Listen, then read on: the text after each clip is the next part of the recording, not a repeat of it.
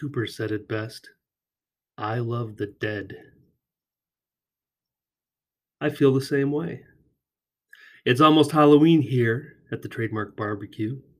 Summer has faded into the golden shimmer of autumn.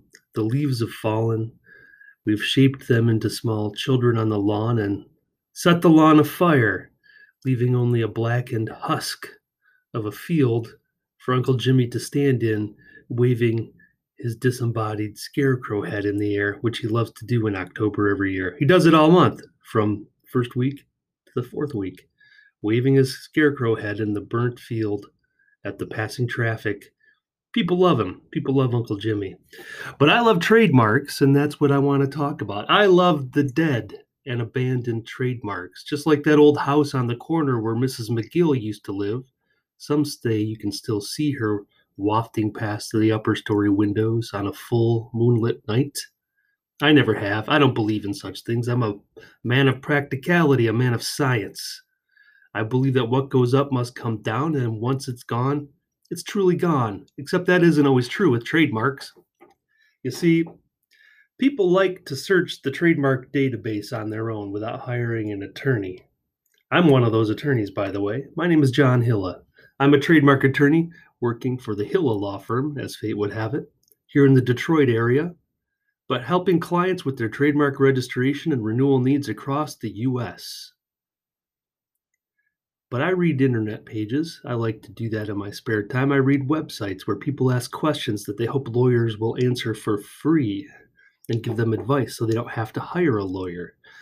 Well, they'll get answers, a little circumspect, but one of the most common trademark questions I see is the trademark I want to use is listed as dead or abandoned in TESS, the USPTO's federal trademark database system. Can I use it? Is it okay for me to use it?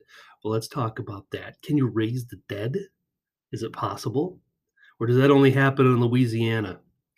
Anyway, an initial trademark clearance or knockout search conducted prior to the filing of a federal trademark registration application will reveal any number of these dead or abandoned trademarks. What does that mean?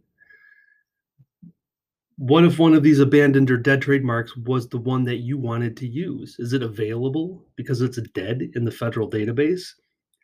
It is the case that if a, a, business name or advertising phrase or slogan or logo is listed as dead or abandoned in the USPTO database, it is not currently registered for use. Hypothetically, you may raise this mark from the dead and walk it stiltingly out of the graveyard into the land of commerce where you reside. But that doesn't mean the name isn't in use, and whether or not a trademark is in use or not in use somewhere in the United States is really the more relevant question. You see, it's important to keep in mind that the United States is not a first to file jurisdiction with regard to trademark registration. The US is instead a first to use jurisdiction. What does that mean? That means that eligibility for federal trademark protection belongs to the one who was first to use the name, phrase, or logo in interstate commerce. That means across state lines to market a product or service to consumers.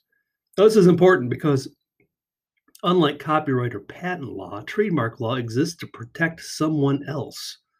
Copyright registration protects the author of a work. Patent protection protects the inventor or creator of a system or process.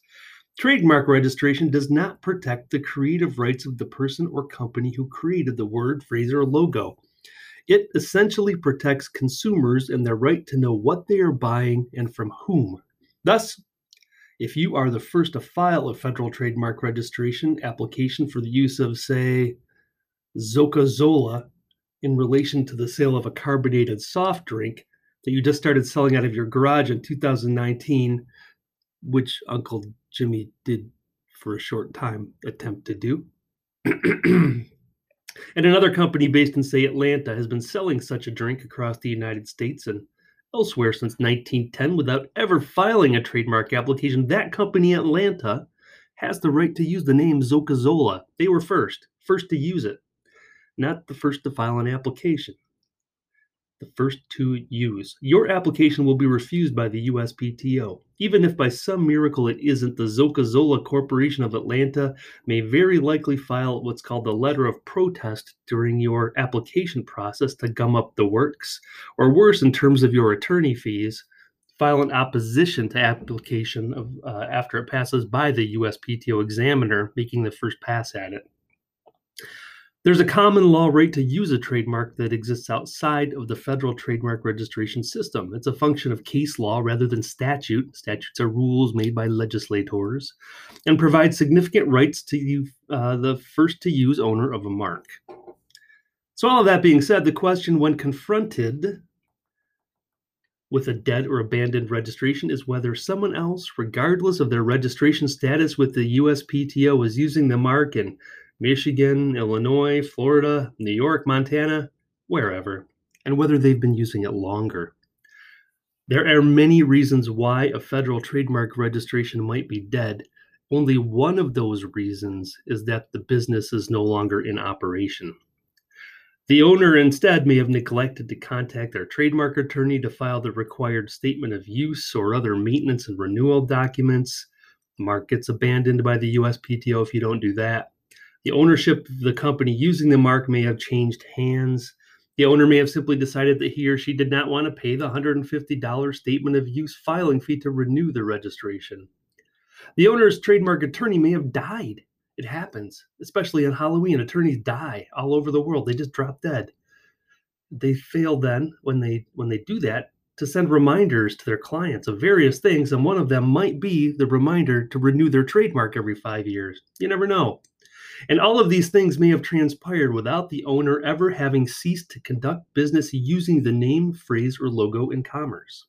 Likewise, a mark may have been abandoned for reasons as simple as that the USPTO examiner filed an office action refusal during the registration application process, and the owner applicant did not feel like paying an hourly rate to his or her trademark lawyer to fight the good fight.